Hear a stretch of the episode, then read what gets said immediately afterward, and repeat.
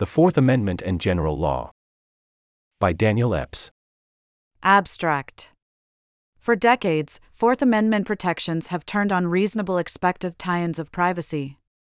But a new era may be dawning. There is growing interest among judges and scholars in turning away from privacy toward property or positive law as the touchstone for Fourth Amendment protections.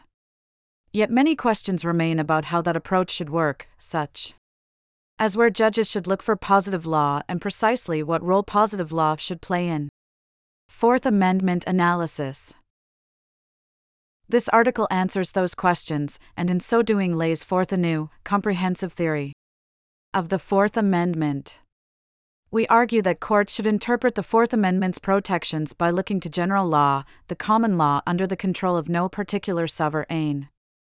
Courts looking to general law would draw on ancient property concepts such as trespass, license, and bailments in determining the scope of protections. But they would also draw on custom, social practices, and modern legal developments to identify and flesh out common law rules.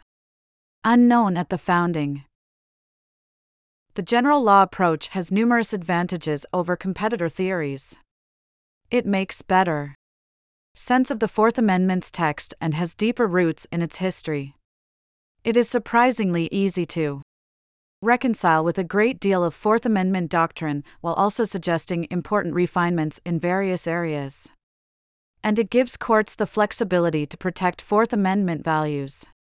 In a changing world, while also structuring and guiding the judicial task more than an untethered inquiry into privacy expectations.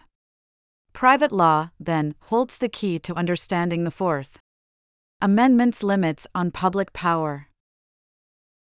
Authors Associate Professor of Law, Washington University in St. Louis, Treiman Professor of Law, Washington University in St. Louis. For helpful conversations and comments, we are grateful to William Baude, Jeffrey Bellin, Maureen Brady, Samuel L. Bray, Christian R. Burset, Andrew Guthrie Ferguson, Chad Flanders, Jack Landman Goldsmith, Orrin S. Kerr, Michael Mannheimer, Richard M. Re, Neil M. Richards, David Alan Sklansky, James Y. Stern, and Matthew Tokson, participants in workshops at Washington University School of Law and at the